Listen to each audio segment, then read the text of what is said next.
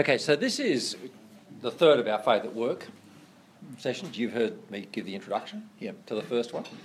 Um, so let's just kind of rehearse the task we're doing because I think uh, I think that's important. Um,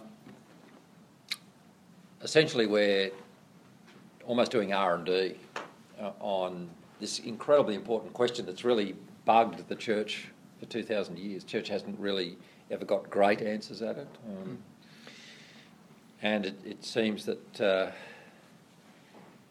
in many ways they're they're in today's world not much further advanced. Um, we've kind of packaged the gospel up into a pretty narrow religious sphere, and it's got its little patch it's allowed to play in in society. But what, what is the role of faith in the public domain?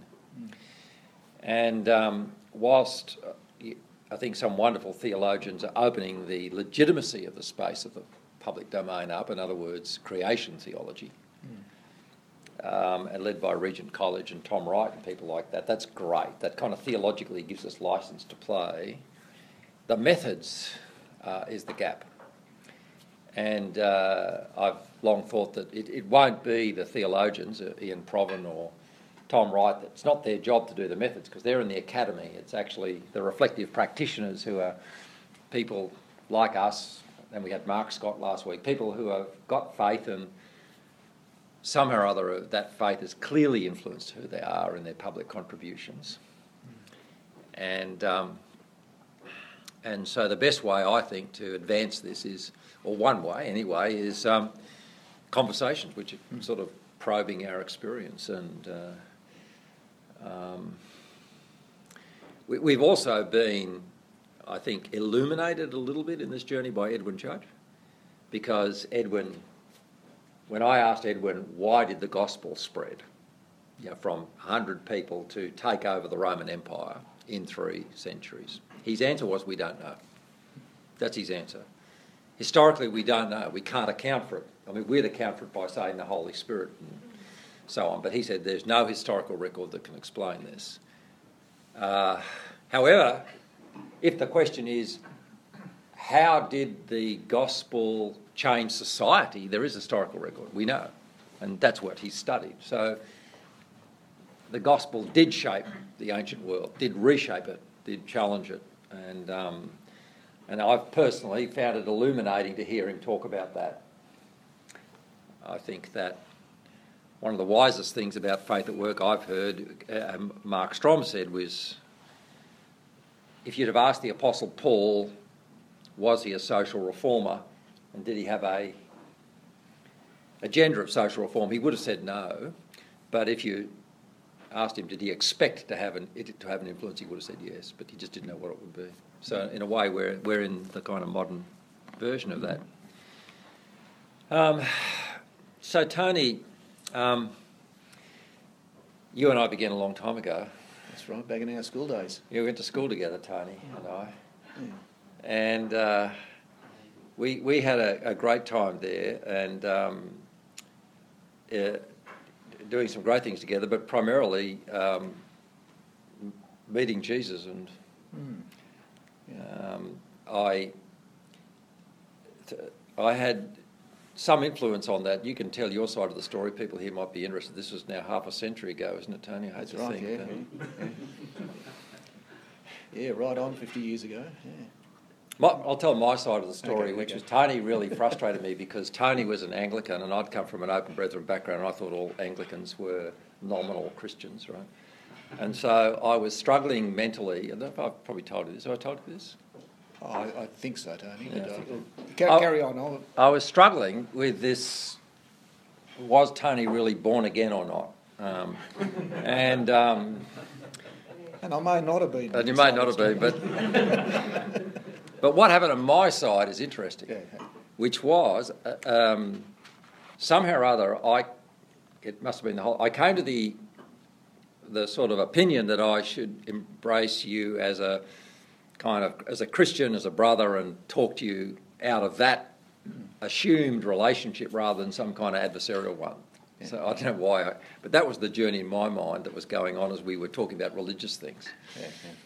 which led to a conversation on the train, wasn't it? On the train, Yeah. going home from North Yeah. Sydney to Roseville. Yeah. Yeah. I, I'd been on a journey probably for about six months prior to then. Um, I'd started attending the the local youth fellowship at the the local church that I'd um, been christened in and grown up in, going to Sunday school there since I was very young. But um, at the age of 15, I'd started to have lots of questions about the direction of life, and uh, and although I was intellectually convinced that um, the Bible was true and and God was real, uh, I didn't really have a personal relationship with Jesus, and um, and as best as I could see, there was a big decision to make as to whether I was really going to. I would have described it as commit myself to Him, and um, and I was wrestling with all of that, and and our friendship was uh, a very important part of my journey, Tony, and and this particular day, when we were going home on the train, you said something that really struck me. I don't know if you remember the specifics of the conversation, but you were talking about how much you loved God.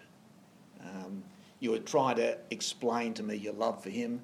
You, you said uh, in the hyperbolic way that we've seen and loved in you on many occasions, but you, you said I'd cut off my, uh, my right arm for Him.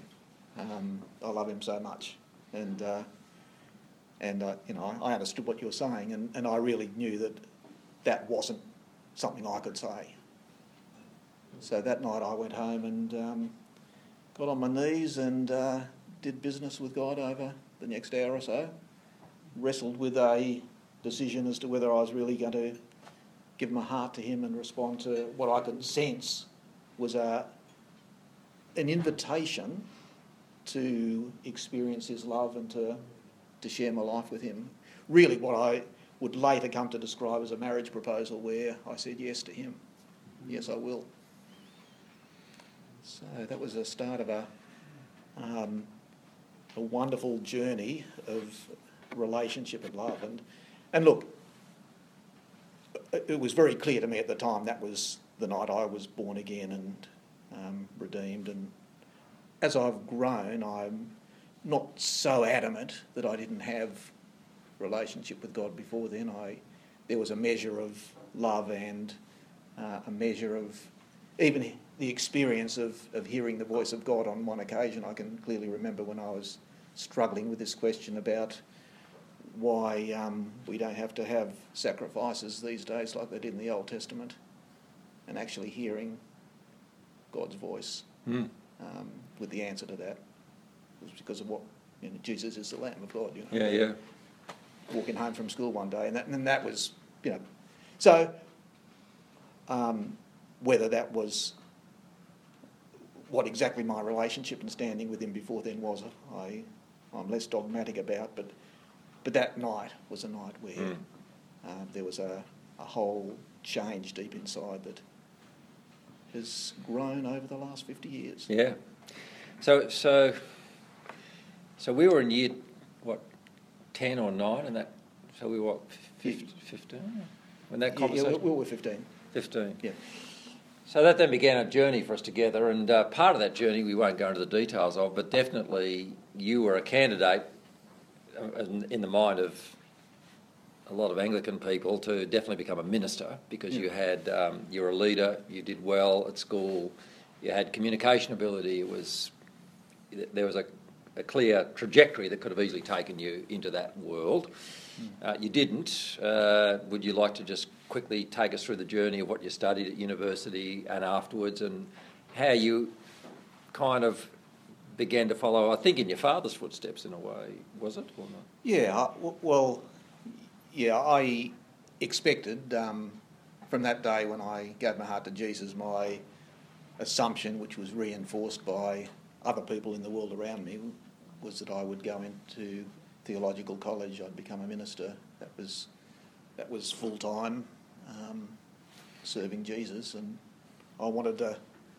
I wanted to give him everything, so that was the um, the one clear path that people had counselled me to do. So, finished school, went to Moore College, and uh, spoke about signing up. And the counsel I got was to go to university first, do an arts degree. So, um, took on the subjects that were going to lead to, to theological studies Greek to understand the Bible, uh, Reformation history to understand the church, psychology to understand people, all the great tools to equip me for that. But um, yeah, a number of things happened in that three year period, Tony, without going into all the detail. But um, uh, with all the zeal of youth, I probably burnt a few bridges in my relationships with um, some of my friends at Moore College, and um, uh, I found myself uh, having to leave three churches along the way. Um, and uh, without going into all the detail of that, there was a th- th- there was a there, there, was a, a, youthful zeal and a presumption that um, that uh, I'm sure from God's side he had a, a big smile on his face because he could see passion and zeal, and he said, I can work with that, even if you do make a few mistakes along the way. but anyway, Moore College really wasn't an option by the time I'd finished my degree, so I. Why? In, why? Well, in part because um, my worldview on a number of areas had changed. Um, uh, I mean, we might get bogged down if I go into too much detail here, but um, I, I had moved in my thinking from sitting in an armchair reading theology books to being a disciple of Jesus in a practical sense. Um, two things that really struck me uh, a little verse in John 3 27 where um, it speaks about the need for, for revelation. Uh, man can receive nothing unless it's given to him from heaven.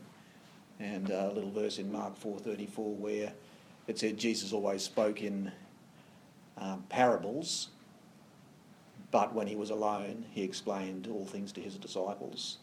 And it was a watershed moment for me at a, a time in my life where I, I went overboard in the way I applied it. I mean, we had a big, um, I don't know if you remember this, Tony, I think you were a reluctant observer probably, but um, there's a bonfire at St Paul's College just at the back of Moore College and all of my theology books were put in that bonfire. but I determined it was just going to be the Bible, and it was going to be uh, revelation, and it was going to be spending time with Jesus and learning from Him. Now, I, I won't elaborate on all of that, other than to say that's part Tony of the and I had a very interesting background. We tried a lot of things. I've got a photo of Tony with a sandwich board on the front lawn of Sydney Uni. Yeah. Anyway. We were not exactly nuanced communicators gospels in those days. So, So, if we're against legalism and fundamentalism, it's because we've tried it. but uh, Trust us. But I, I was getting diverted from answering You your question, Tony. I, Yeah. I, That um, was not, a- you're actually right on track. Right on track.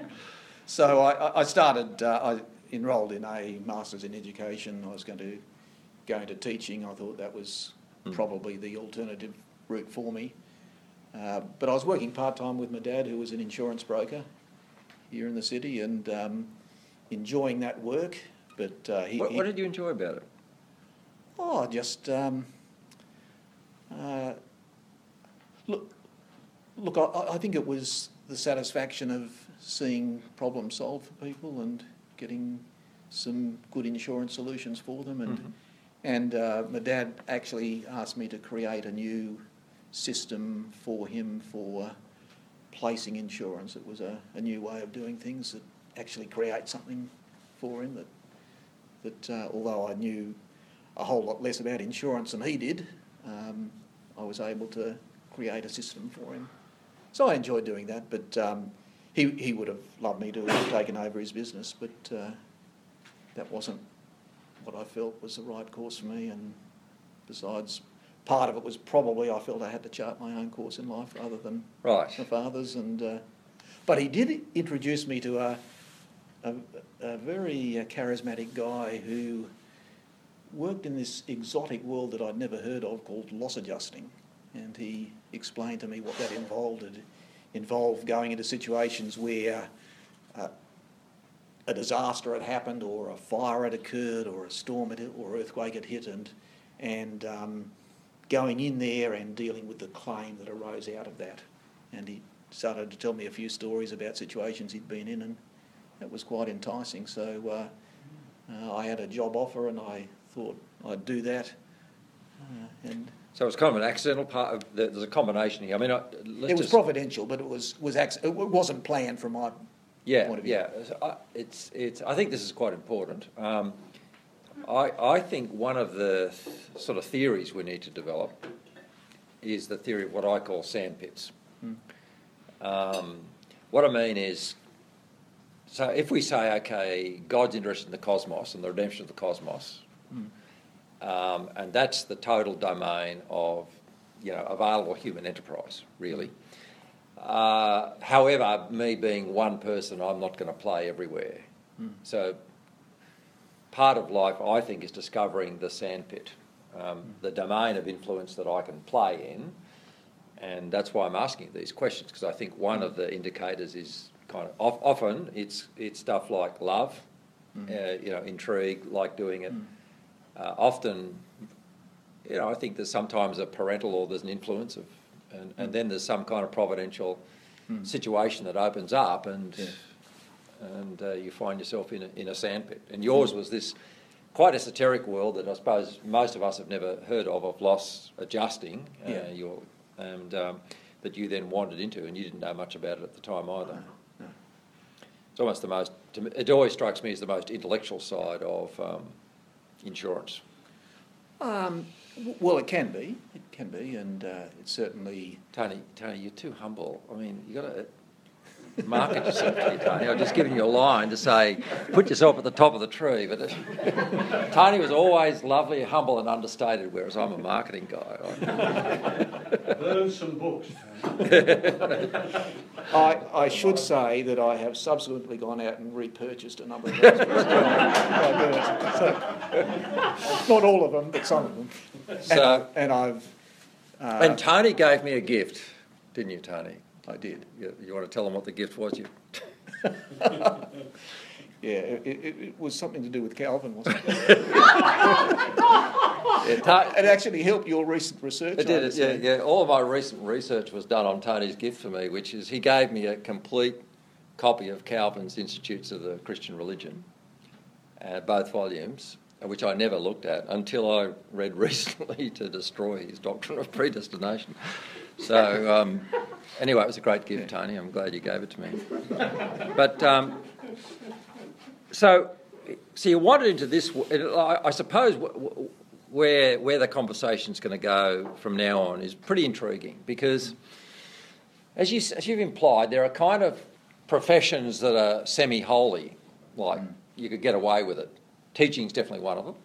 You know, um, anything to do with medicine is sort of possibly okay, but now you're in the dark side, financial services and insurance, right? And and so the idea of where God is in this is really intriguing.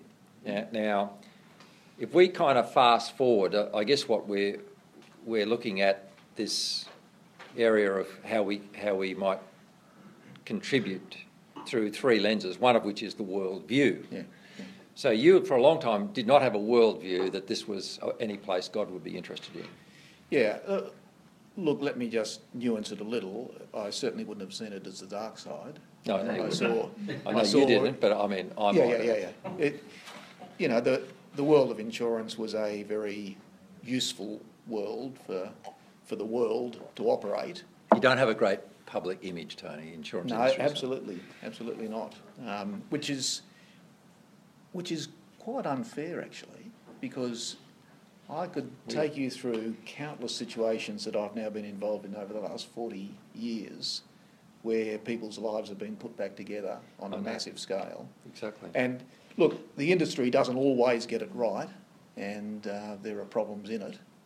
But uh, overwhelmingly, it, it provides a, a service that is absolutely critical to a sophisticated. Oh, we're going to come to that. Yeah, we're going to come yeah, to that. So, uh, but I want you to sort of walk us through the sacred secular sort of split world? Yeah, yeah. Well, well look, it'd be fair to say that um, I didn't see my work in insurance as of great spiritual significance Yep. or of something that um, God Himself would have valued as an end in itself. Right.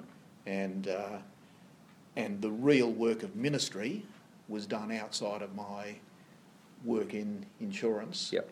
Um, So, so it, that, it, it was done in the Bible studies and the prayer meetings and the evangelism and yeah. Yeah, so without being facetious, I think this is important. This is the kind of sacred secular split that a lot of us kind of live in, yeah. and you're in that world without without feeling that in, in your in your work life you were being traitorous or anything, but it wasn't mainstream ministry.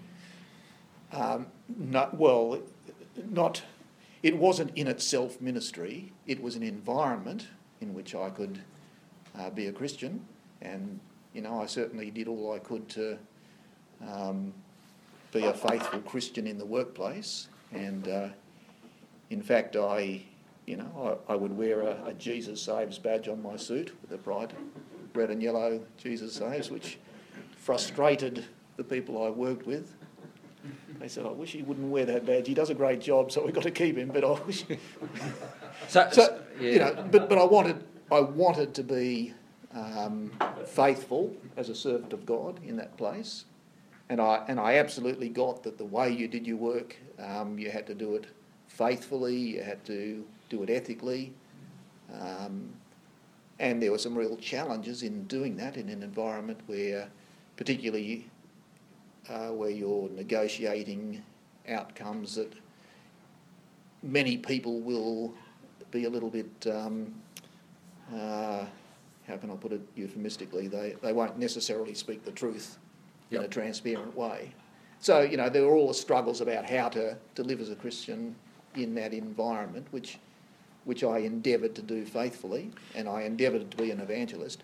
But what I didn't get, probably for a couple of decades, was that God actually created me to worship Him in the work I was doing, and that He actually wanted to take delight in partnering with me and me partnering with Him in the work. in the work itself. So this and, is- and the work itself was as much an act of worship of God as the Bible study or putting on the worship tape. Great. So this is really important because I think you've made a really important distinction here. I think you know a lot of faith at work paradigms would have had you doing a good job for that those first 20 years. You were um, you actually and we'll get to this in a moment, you were, you're getting increasingly significant in your positions, but you still had your Jesus Saves badge, so you were evangelising to the best of your ability. Yeah, I became less confrontational in my evangelism and Yeah. a little bit more wise in the way you communicate effectively. So the Jesus Saves badge didn't last for too many years. Okay, okay, right. You got rid of the Jesus Saves badge. You got, got a bit more clever about it. Um, but also the ethical side of business you were very watchful for. Um, so that kind of ticks the traditional boxes. But as you said, uh, what you didn't have was a sense that the actual work itself was co-working with God in the mission of God. And God was, and that work was therefore worship. So what you've done is you've redefined work as worship. You've started to use, but you weren't there yet. So what happened, and how did your paradigm shift to begin to say, no, this actually is where I am? God saying, this is where I am. Yeah. Look, I, I think it was a, um, in a sense, it was a gradual thing, although there were a couple of aha moments that were quite significant. Um, but uh, look, I, I, had just um, taken a decision to step out of the CEO role of, of the company that I was um, a part of for, for 20 years. And um, I mean, it, interestingly, just along the way, Tony, I'd, I'd resigned after seven years because I uh, was frustrated that I hadn't really um, found my calling in life. That, you know, if I was going to follow God fully, then spending all those hours at work was a compromise. So I, I resigned, didn't know what I was going to do, felt a bit like Mhm. Abraham when he was called to leave Ur of the Chaldees and Mhm. and just left. And and I spent nine months um, waiting to see what the next step was, expecting some sort of revelation from God as to what I should be doing. I spent some time teaching scripture in schools. I spent some time just doing some volunteer work in the community. Um, but the only thing that I felt right about doing was um, some part-time consulting in loss adjusting and giving advice to the firm that I'd left and another firm as well. So I started to do that, and and uh, and a few years later they um, made me an offer to buy out my business, which was a bit um, bit bold to ask them to do that, since my business was what they were giving me anyway. But they they took me back as a as a full time employee, and a and a few years after that, I was um, put into the role of CEO of that firm, and uh, and after a, a season in that role, and I, I really uh, loved the opportunity to do that because I could sense that this was a, a new opportunity for me to to practice what I would have described as servant leadership in the model of leadership that Jesus had uh, had shown us, and it, and it wasn't such a, a common term in those days, the concept of servant leadership. Um, but uh, but I wanted to to do that. But it was really when I stepped out of that role after a season, and the, there's a, a story around that that um, that is uh, is one that uh, I could spend a bit of time sharing. But um, probably to cut a long story short, I one had a three-year-old son who was asked where his dad was, and he pointed to the telephone. Um, and I thought, you know, for this season of life, jumping on a plane all the time to go to, to New York was not a great thing when you when you had uh, young kids.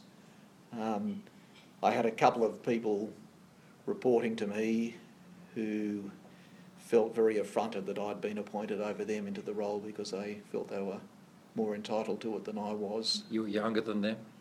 Uh, younger and, and, and not on the same rung of the uh, hierarchical ladder when I was asked to take on the role. The, the shareholders of the company thought I had the right mix of gifts to take on that role at a, a time when the company was going through a very tumultuous phase and uh, threatening to um, to dismantle with people leaving and forming other companies. So I think they felt that I was probably the right person to to pull it together, and um, and so there was a, a part of me that became excited by the possibility of saying to one of these guys who was probably the, the right one of, of a couple who would have wanted the job to say, well, look, uh, you've not given me the support that, that I would have loved to have had in this role, but why don't you take the job?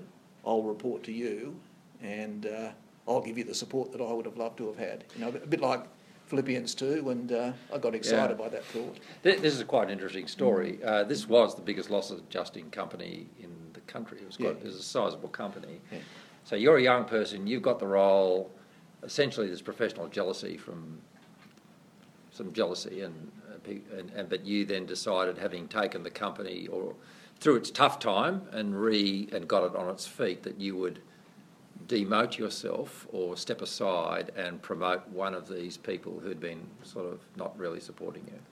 Yeah, and, there was another factor at work too. Um, the company was growing, it was getting, uh, the, the management responsibilities were getting more and more onerous.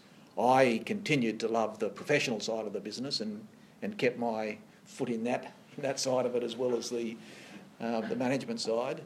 And uh, the, the global CEO to whom I was reporting basically said, look, you've got to make a decision here. You can't, you can't uh, do both of these and um, and a part of me really wanted to to maintain that professional side. So so all three things came together, and, and it was really that process of saying, well, this is where my gifting really is on the professional side, actually going into the coalface, helping people who had faced these disasters that, that they've faced and helping them to recover from that loss.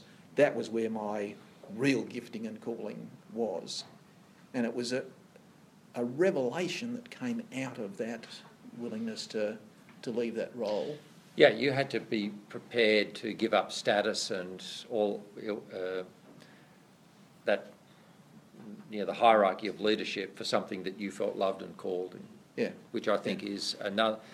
So I think that's actually another one of the ingredients that we're kind of searching for in this uh, contribution in the public sphere, which is this sense of calling.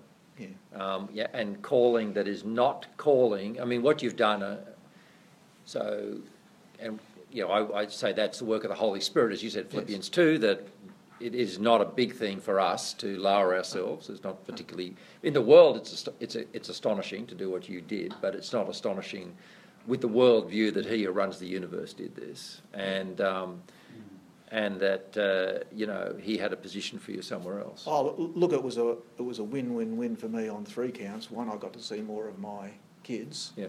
Um, two, I had the joy of helping this guy be really successful, which he was for the next seven years that he was in the role. Mm-hmm. And um, three, I got to focus on my area of passion, which was the professional side of the business. Yeah. And it, it was a it was around that time. Um, look, I can't remember exactly, but I think you sowed a seed, Tony, in one of our conversations, and uh, you know we would occasionally intersect and um, and have a chat about things. And I, I, as best as I can recall, it was um, a reframing of my understanding of Ephesians two ten.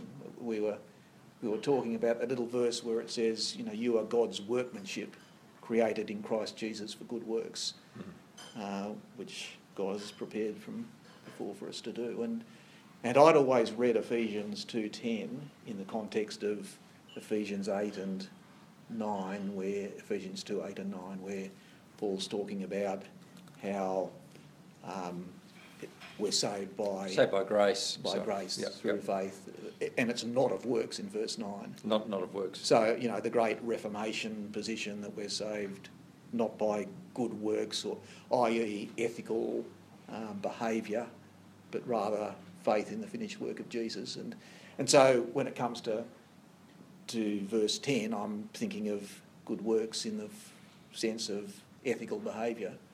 And uh, you planted a seed, I believe, which fell in good soil and grew into a, uh, a whole fresh understanding of what that verse was actually talking about. How, I mean, the counterpoint is that we are God's handiwork, we're, we're God's workmanship. God has created something so amazing and so wonderful, and we are called to reflect that same creative genius, and um, and that that helped to reframe my whole understanding of life and work as as one part of that reflection of the creative genius of God. I can remember at that time, remember at that time you got this, I love what you said was, you were speculating on the new heaven and the new earth yeah, yeah. future, eschaton, and you said, uh, I might get to run a planet. You remember that conversation? Yeah, yeah I, I, I, do remember that. It just, because look, our calling is so amazing, isn't it? We're, we're called to share the throne with Jesus. And, uh, and all that's happening here, everything that's happening here, is getting us ready for that calling. And we'll learn lessons in different contexts. Um, but it's one of my favourite stories, Tony. I, there's so many in the Bible that are my favourite stories, but, but I love the story of Joseph and, and how God had called Joseph from a young man to um, to an eventual job that he would have to do, which would be to uh, take a leadership role in Egypt. You know, God cared about the Egyptians and God cared about the nations around Egypt, and they were going to be faced with a crisis, and, and he was going to be God's man for that time, and God had given him the gifts that he would need uh, to think strategically, to, to administer well, to come up with a great plan to, to solve a, a massive problem and, and to have the, um, the prescience to know what was needed and, and to act accordingly. And God had called him for that. He, it says in, in Psalm 105 19, and, until the time that his word came, the word of the Lord tried him until the time that that calling was going to be fulfilled. God's word tried, as in refined and brought the gold out of, of him. And uh, he had a journey to go along on the way, and um, part of that journey involved ending up as a slave in Potiphar's house. And I just love what happened there. You know, it, it says um, the Lord was with Joseph and he blessed him, and all of a sudden, the blessing of God poured out from Joseph into Potiphar's house. And there's Potiphar, so he sees this young foreigner as is a gifted man and puts him in charge of everything, and and uh, and everything in Potiphar's house prospered, and, and in his fields they prospered, and you know he was he was learning in that context. It was a a role he could have resented, being a slave in a foreign place, but God was with him, and out of it's obvious he loved the Lord, just the way he responded to some of the challenges. You know, even the challenge from Potiphar's wife, that, that showed his love of God, his faithfulness to, to God and to, and to his master, that he wouldn't um, succumb to her advances. And, and he, was, he was learning, he was being prepared in that role. Again, in the prison, it was the same story in another context, even more challenging, but God was preparing him until the time, 13 or so years later, from that original prophetic dream, uh, when he was there in, in Egypt in that uh, massively significant role. But even that was just getting him ready for his eternal calling. Yeah, so there's kind of succession of preparations for Absolutely. this, fi- you know, sharing the kingship of Yeah, the kingdom. yeah, yeah. Now, so that's great, and now you had a worldview that said God is in this place Yeah. that I'm in, that I Mhm. love, of insurance, and and you're in this world of loss adjusting, loss assessing. Most of us here wouldn't have a clue what you do. Yeah. Um, can you just talk through this esoteric world? Just give us a story of one of the kind of big, like how long does a project last? What do you actually do? Okay, well, look at every situation that I get involved in has unique features about it, Tony. But, but look, one that I'm dealing with at the moment, we're in the final stages probably of a, um, a large, successful Australian manufacturer up in Queensland. Uh, they had a fire in March this year that uh, destroyed the factory, destroyed all of their manufacturing equipment. They've got a lot of robotic equipment that um, they were using that helped to keep them competitive uh, in a world where a lot of Australian manu- manufacturers just aren't. Um, but they, their business was devastated. They, I was in there uh, a day after the fire. I had other colleagues who went up there the day of the fire, but the, the owner of the business was sort of wandering around, not quite knowing what to do. But um, but what, what I and my colleagues did was just to to sit down, work out a strategy for dealing with that situation. There was a business to be protected.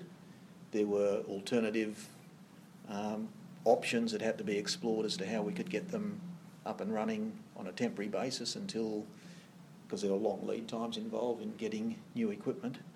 Um, but I, I said, uh, there's a woman who was the CEO, and I, I said to her, uh, look, this is really tough for you, and, um, you know, it's, it's looking pretty difficult at the moment, and it is going to be challenging over the next few months. But uh, the good thing is you've got an insurance policy here, which is going to do some great things for you, and uh, you're going to look back over this in a couple of years' time, and you're going to say this was the best thing that ever happened to us, um, because our job is going to be to find the silver lining in this cloud for you, and and they're now in the final stages of uh, getting the, the building's all been rebuilt. The there's new equipment coming in now. It'll be finished next month, but they're in the final stages of of not only recovering what they'd lost, but more than that, what she now sees is they're set up for the next 20 years. There's been an opportunity to re-engineer processes. There's been an opportunity to to replace equipment that has now been had been superseded by new technology with equipment that's really going to take them to another level of their business. And, uh, and it's all been paid for by insurance and uh, a little bit of contribution, which has been far outweighed by the value of the investment of that little bit of contribution from the, from the business. So, we, yeah, we're going to return to that. But what, Yeah. what, what I now would like you to explain is w- w- what you have seen in that story and what you do is actually a redemptive mission. It, it, it is. I mean, one of the things that that occurred to me at the time of my worldview being reframed around my work is um, I saw that what I was doing was helping people recover from loss, which was very close to the heart of God in the gospel. I mean, he he is about recovering purpose and meaning and destiny and, and all of those things. But but uh, when you go to someone who's devastated by tragic circumstances where all the things that they've worked for over all those years are you know, just dissipating into, into a pile of ashes, um, you know that recovery can come about if you take the right actions and you've got the right support in, you know, I usually have great support in the form of an insurance policy that we can make to work in ways that will be really helpful. So it is redemption, and and um, and I I'd always loved that story of uh, David um, at Ziklag, uh, one Samuel twenty nine and thirty, where one of the lowest points in David's life, he'd, he'd suffered this calamitous loss. He'd um, gone out with the Philistine kings against Israel, or he'd started to before they sent him back, and came back to, to the place where he'd been staying at Ziklag. And all the wives and children of his men and David's, they'd all been taken by the Amalekites, a marauding troop of Amalekites that had come through. And uh, it was a devastating loss. Uh, without going into the story, um, that little phrase, David recovered everything. And uh, it was just such an exciting story to read. But the thing I always loved about that story, Tony, and, and it took me a little longer to discover the significance of it, was that David did actually more than just recovered what he'd lost. It actually, as you read on in chapter 30, he had the spoils of battle that were on top of what he'd lost that gave him the means to send gifts to all the people in Israel who had secretly supported him. And he, in fact, got more than what he'd lost, which is a, a principle that God works to in, in redemption. He doesn't just get back what we messed up, but somehow in the whole process creates more. So, so what I love about your story, Tony, is that in this area that this sandpit you'd played in for a long time, once you got the license to see this is God's domain, and you recognise the core mission of this whole industry is recovery of loss. Hmm. And it's almost these, of all the human systems we know of, it's among the, the most that systematises the recovery of loss. And, Yeah. and we human beings are, in a sense, following in God's footsteps in trying to recover loss. Yeah. Um, and so I just thought that was fantastic. You kind of reframed the, the whole way that you spoke and, thought about your work. Then in the story you just told us, what I noticed in the story was actually rather similar to what Mark Scott said. You spoke hope into that situation, Yeah, and, and, and you know I presume that people are devastated at the beginning Yeah. and uh, have, think this is the end of the world, Yeah. and you were you were able to speak hope into the situation. I think that's a great rule we could follow Yeah. almost everywhere that we Yeah. because we, are the ones of all people who should be equipped for hope Yeah, yeah. and to believe that hope and recovery is part of the way God's designed the universe. know. Absolutely. Um, but w- let's just push on with this because n- now that you're in that space, you're Mm. actually playing, you're actually pursuing this idea of hope further, rightio. And, and what, what what's interesting is you've almost gone beyond recovery into resurrection in a way because I mean the, the ultimate death. It's almost like for God to restore things. Sometimes He needs to the, the de- you know there's a death before a Mm. rising. Um, and, and you made a really interesting broad comment to me about New Zealand and Christchurch, which is a, also a, a, a macro example of this same principle at work. Mm. Um, we'll get onto that in a moment, but the point where I think what you're talking about is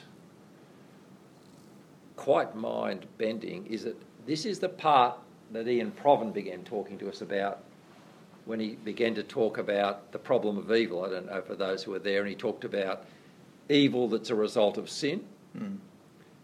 um, which traditionally we've thought of as what we're fighting against. But as far as Ian was definitely concerned, there is kind of evil, as in ungovernable forces, in creation before sin. And an example is an earthquake. Mm-hmm. Um, and Ian said that's just life kind of thing, and this is one of the mysteries of pre sin situations. So Ian was definitely not seeing there's anything in the Bible that says earthquakes are the result of Adam's fall. Mm. So, I mean, it, he's got the mind to think about that. But anyway, what's interesting to me is this is actually the area that you're more often than not playing in. Yeah. Um, and I, it's entangled with evil, but Christchurch was not like fraud, um, criminality. It was a, a natural disaster. Yeah. Yeah, a- and look, I don't have a simplistic answer or a clear theology around all of that. What I do know is that um, in a situation like Christchurch, you never would have wanted the people of Christchurch to have to go through what they did, and lives were lost, which is a tragedy in itself. Um, but what you can also say is that on one level, without in any way diminishing what I've just said, uh, the economy of New Zealand has been greatly assisted by that event. It's been a massive invisible export for the New Zealand economy as billions of dollars from overseas reinsurers has flowed into the New Zealand economy. Uh, you'll see in a decade's time looking back a very different looking Christchurch that has the benefit of billions of dollars worth of investment in it, and more broadly, a New Zealand economy that has done well over recent years for several reasons, but one of them has been this capital inflow. So, um, out of a tragedy has come some very positive things and I say that without in any way insensitively diminishing the challenges along the way and the heartache for, for people. I, I mean, I lost one of my good friends in the, in the earthquake in Christchurch who uh, was over there dealing with an assessment from an earlier one and, and lost his life in, in Christchurch in February of 2010. So, I, you know, without diminishing any of that, you can see uh, the the uh, seeds of Romans 8:28 that all things work together for good for those who love God. And God takes situations and actually brings good stuff out of them. Yeah, so that, like you, I don't think it's, it's hard to wrap a kind of a theology around it, but your experience, practically speaking, as, as Ian, Ian was saying, we've got a God himself who works with these dynamics. Yeah. And um, so if we say we're co workers with God Mm. in the cosmos, then I think we're invited to say we're co workers with God in this kind of, for the, within this era, managing the ups and downs of a creation that's um, got dynamic forces that will Yeah. bring, bring, um, bring uh, challenge and loss into it. Yeah, yeah. But, but the principle, the principle is the end game continues to be growth. Yep, And, absolutely. and we can keep declaring that. We don't know how, we don't know the whys or the wherefores, but that's a enormously strong principle in, Yeah. in that the gospel gives you. Without the gospel, I don't know Yeah. how you'd get it. yeah, yeah. Yeah. And, and look, you can't unscramble an omelette. There's, you know, if I'm mixing metaphors here a little bit, but you, you know, um, things get broken, things get damaged, and you can't necessarily go back and recreate what was there originally. But God's skill is to take that situation and produce something even better. I mean, we were chatting about that little example of the, little story of the, um, the Persian rug Oh yeah, tell master. this is a really good story. Can you tell this story? Because I think this does this story frames a lot of how you approach things.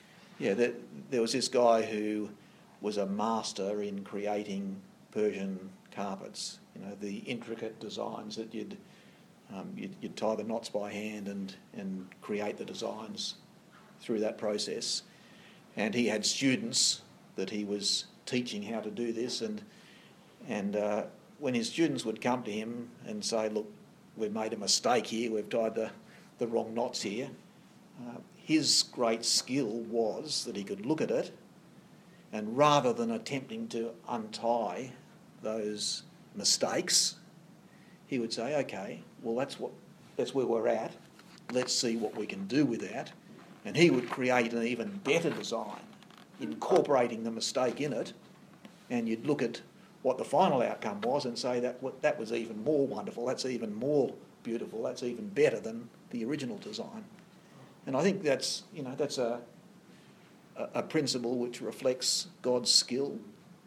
Now, we, we mess up individually, we, we come across situations where stuff has happened, and the temptation is to think, well, you've got to retrace all those steps and go back to there and, and try and make it good again. Um, it, it, God doesn't work like that. I mean, there, there are some times where some things have to be put right, but, but generally speaking, He takes us where we are, and even in His grace, uses some of the experiences that we should never have had to actually bring something good in our lives. Yes, this is very powerful because we're kind of feeling into a. What we're feeling away from is the perfectionist picture of God. You know, Yeah. that God is the perfectionist, static. If anything goes wrong, he gets freaked and has got to put it back and slap us mm. into, you know, that, that kind of headmaster perfectionist view, mm. which I think. I think in our psychology, all of us would know that perfectionism ruins many lives.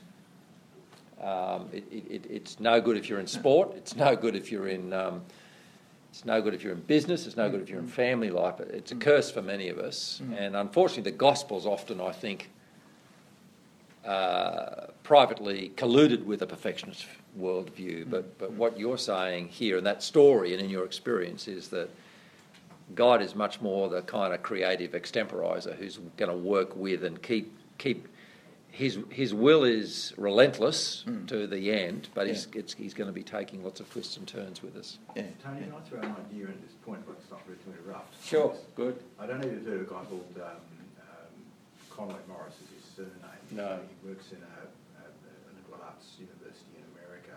He's written a book called Random Design, a microbiologist.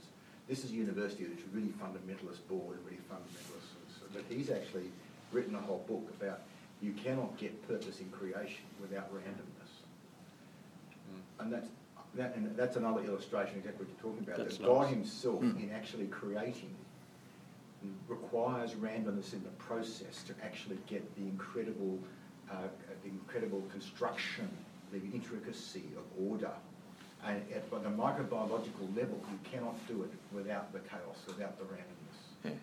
It blows my mind, but that's what he's actually put out in his book, and I haven't seen anybody else take it up much, but it's such a. So what's his name again? Uh, Conway Morris is his surname. Conway. Conway Morris. Morris. I'm pretty sure it's him, but I'll, I'll, I'll send you the reference. I'll Yeah, if you the could, because I think that's it's it's interesting for us Yeah. to to sort of get Just a footnote. Well, I think it's more than the footnote because I mean, I in our world in Second Road, um, I mean, I was just talking to the guys then from Accenture and explaining that disordering is actually part of the creative process. If things are too orderly, you can't get anywhere. Um, you've got to break things up, and um, uh, which is the same principle. That that and and it, and if we want to be co-workers with God, then. You know, what we have to observe is what's God doing and how does God work, because we're following in His footsteps. I think the difference is if we have these sorts of awarenesses, we get wise Yeah. and how we might more deliberately work with Him and interpret an event.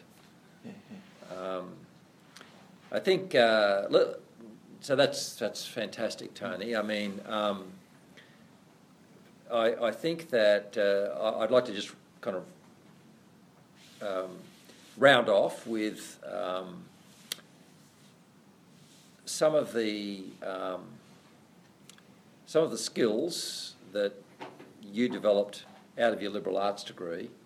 Um, this is this is a kind of a, I suppose, an interesting little way to finish because part of the faith at work debate, I think, um, is the role of the liberal arts in in a, in a, in a national education system, and um, in which, as you know, I'm a major advocate. Advocate.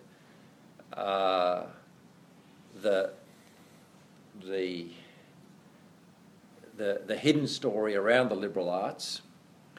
So there's two debates. One is that the liberal arts are use, it's useful to study English and history and philosophy, Mm. and, and, and, I, and I always say theology should be included in, Mm. in philosophy. Um, these are good things to study uh, because they're about what does it mean to be a human being on the planet. I mean, if you read War and Peace or you study history, it's human enterprise on the planet. Um, and so there's there's a debate to be had that this is a useful thing to do versus, Yes. particularly in Australia, we have a very very pragmatic, almost anti-intellectual society that says, you know, do a commerce degree or a management degree or an accountancy degree so you can get a job. Yeah, yeah. Um, so, uh, so that's one debate. Uh, but then the second debate is, which is a more hidden one, is that, and I'm not asking you to comment on this. This is more a way of framing what what we're going to investigate next. There is a very strong case that the liberal arts came from the early church fathers. That the whole liberal arts was impossible without the church, and whereas there's a very modern secularisation of the liberal arts. I mean, I've got a whole book on the liberal arts by a series of business professors, and they go straight back to the Greeks. They just Yeah. leapfrog right across 2,000 years of history. They miss St. Augustine, they miss all the great church fathers who said, well, man's made in the image of God. You know, if there was never that declaration that human, human beings were made in the image of God, you would never have had the modern liberal arts tradition. So it's, it's got a religious heritage that it's losing. Now, I know that uh, today, if people want to become into, into your, your profession of loss assessing and loss adjusting, there would, in a sense, be a technical route for that. Yes, yeah. And, um, and you have, let's just finish by looking at how you've contributed, because I think your contribution's gone into the legacy stage. You have helped structure the entire profession, and you've, but you think your, your greatest and people, you know, without wanting to embarrass you, call you, you know, the, the doyen of lo- loss assessing in our generation, words to that effect. Um, you have, uh, you've institutionalised it, but I think you think your greatest contribution was you created an educational stream, ra- rather like the chartered accountancy stream. Oh, yeah, well, I was part of that. Yeah, yeah. Part of it. Yeah, look, um, just coming back to your earlier point about the uh, The liberal arts. liberal liberal arts. Um, after I started in loss adjusting, I recognised that I needed some technical knowledge to have credibility if I was really going to uh, advance in that profession and do the job as as credibly and as well as I could. Um, so I gave up the um, the education, masters in education, and I simultaneously with doing a full time job took on a um, an economics degree and accounting law majors, got my uh, accounting qualifications, loss adjusting exams, insurance exams, did all of that technical stuff uh, to get all the qualifications that I needed. But the most valuable underpinning to me was what I'd picked up through doing that at arts degree. And um, I'm grateful to Moore College for telling me to go and do that because it was a great gift to me to to do that. I, um, you know, did the English literature as well and uh, and history and did a few of those other subjects on the way through. And it was the uh, the thinking skills, the analytical skills, the even the um, the higher level philosophical thought processes that were developed through that, uh, and of course the the writing skills, the communication skills more generally, but very specifically the the ability to write clearly, to think clearly, all of those things um, are of greater value to me than all of the technical stuff I did subsequently. So immensely valuable, Tony. I, Yeah. I would, you know, I tend to encourage people to to get that foundation um, before they start focusing too much on some of the more technical areas that they might go into. Yes, I mean, you've got examples in your book which you wrote on, uh, say, lateral thinking. um, using both sides of your brain. Yeah. Uh, that's what you advocate. Um, teamwork, empathy, these are very much creative skills. Yes, yeah. Um, you've got an example here about the crane um, and your lateral thinking around the, the $12 million, what is a large crane crash or something at a container port where you Yeah. had to think laterally around that. Yeah, yeah. All, all those skills come out of out of that background, and and I love to bring T.S. Eliot and four quartets into some of the training I do as well. So, How do you do that, Tony? oh well, you know, you know, four quartets. One one of his one of his great phrases, or one of his great quotes, because I I'm helping people to think about a hypothetical future when you look at business interruption. Part of the whole assessment process we go through is what would this business have achieved over, you know, a two-year period if they hadn't had an interruption. Which is an imaginative exercise. You That's don't know. right, yeah. And, um, uh, you know, what, what did T.S. Eliot say? Uh, what might have been is an abstraction, remaining a perpetual possibility only in a world of speculation. So, you know, you, That's a lovely phrase.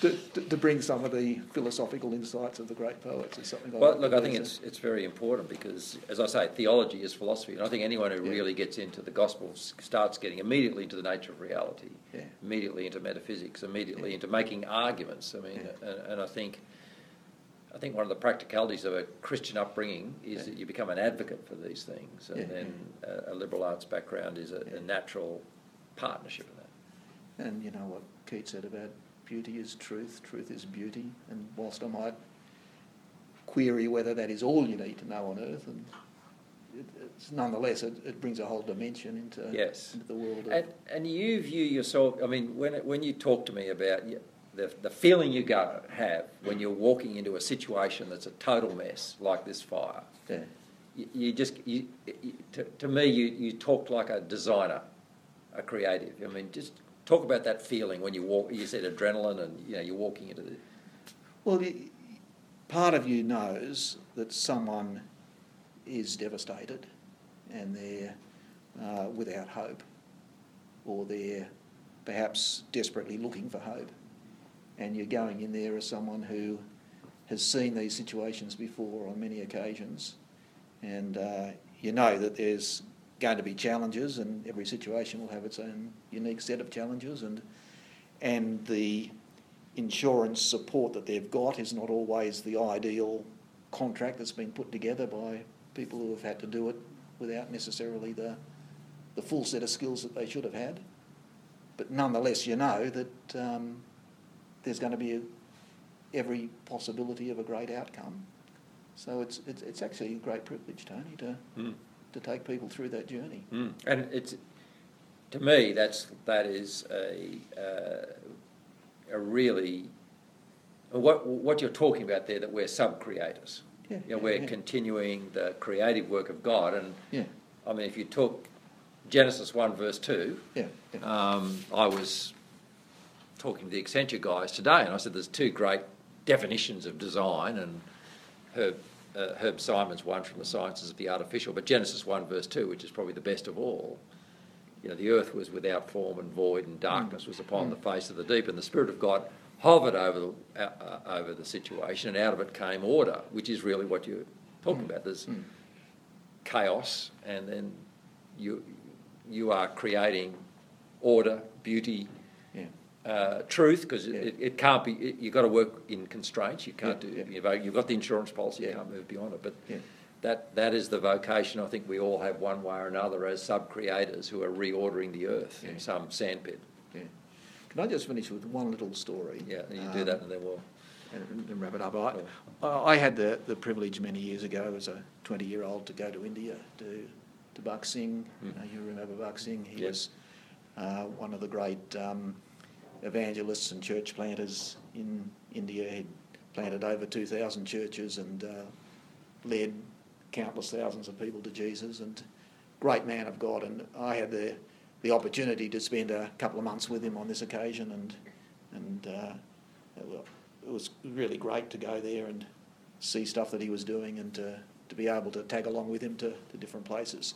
We got to this little village one night and he was having a, a relatively small meeting in this village, but you know, a whole lot of people had come along and and um, he'd preached a great message. And just afterwards, I'd walked out of the building, and uh, I needed to find the amenities such as they were in in Indian Village. But uh, on my way past, I, I went past an open doorway to an, a, a room that was next to where we'd been having this meeting, and I just got a glimpse of a, of a sight in there. It was so, sort of like uh, a picture that, you know, it takes a second to, to take a picture, but the, the image lingers. And, um, and this picture was so powerful that I got. It was a picture of a little old lady sitting cross legged before a fire um, with a cooking pot. And, uh, and I, I instantly recognised what was happening. Um, she was cooking a meal that was going to be brought in to Bakht Singh and myself and a few other people who were part of the party. And uh, she was a, a woman who was clearly very poor and illiterate. You could just tell that by her look and dress and everything else. And uh, it was as if um, the Holy Spirit spoke to me very powerfully and clearly, uh, you know, with a, an inner voice that was unmistakable. And, and part of that message sort of unpacked itself over the next um, little while. But it was as if he was saying to me, look, Tony, you've, you've come here to India to, to learn some things from Bakht Singh, and, and you've got a lot to learn from him, some great things to learn from him. But nothing you learn from him will be more important than what you're going to learn from this lady. And uh, you need to understand she is preparing a meal for you guys. She's not, not going to be bringing it in. She's not going to get any um, prominence out of what she's done. She's not going to get any thanks overtly for what she's done. Uh, as far as she's concerned, none of you guys will even know that she's done it. But what she's doing is no less significant than anything that Bakht Singh is doing. And her inheritance is no less than his inheritance. And um, her reward is no less than his reward. Because what she's doing is she's doing out of love for me, and she's serving me out of love. Yeah. And she's doing what she's called to do. And, and that made such an impact on me, just reflecting on that, that um, to use your analogy, we're, we're in different sandpits and God gives us different gifts and different callings. But to do what we do with all of our hearts, because it's a heart thing that God's after. Uh, and, and that has flowed through in more recent years to my understanding of my work. He's, he's after a heart, he's after a heart that does it as unto him. And he takes delight in that, just as he took delight in that woman. Yes, and uh, that's a lovely story, and it's a good one to finish on because I think this theory of the sandpits is quite important because God is not interested in scale. Scale cannot impress God. Um, uh, you know, it's just not going to work. Yeah. Um, I don't think he notices the difference between the woman and Obama, as an example. Yeah, yeah. Like, he, you know, like from where God is, like he can hardly tell the difference. But but faithfulness in the sandpit is what he notices. That's all that matters to him. And doing it out of love and for out him. of love for him. And um, which goes down to I think a, a wonderful point that came out of Ron, some the talk that you gave us on Tzimtzum that I've thought of ever since. That, and we'll close with this comment, but in apprehending God, uh, on the scale of volume and space and time, there's a vast difference between us. Um,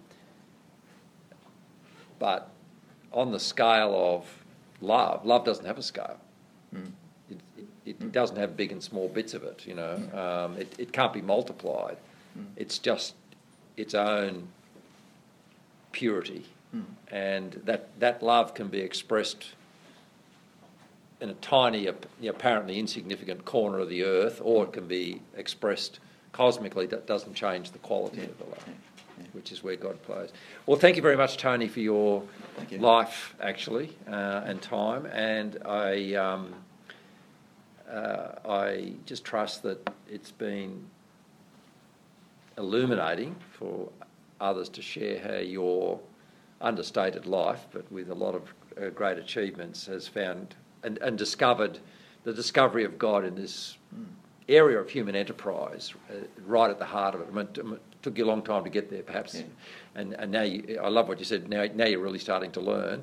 Yeah. Um, but uh, I think it, it's it, it, without wanting to sound too facetious. Well, if you can do that in insurance and loss adjusting, then there's got to be no limits to where we can find God at work. Yeah. So thank you. Thanks, Tony. And- Thank you. Thank you.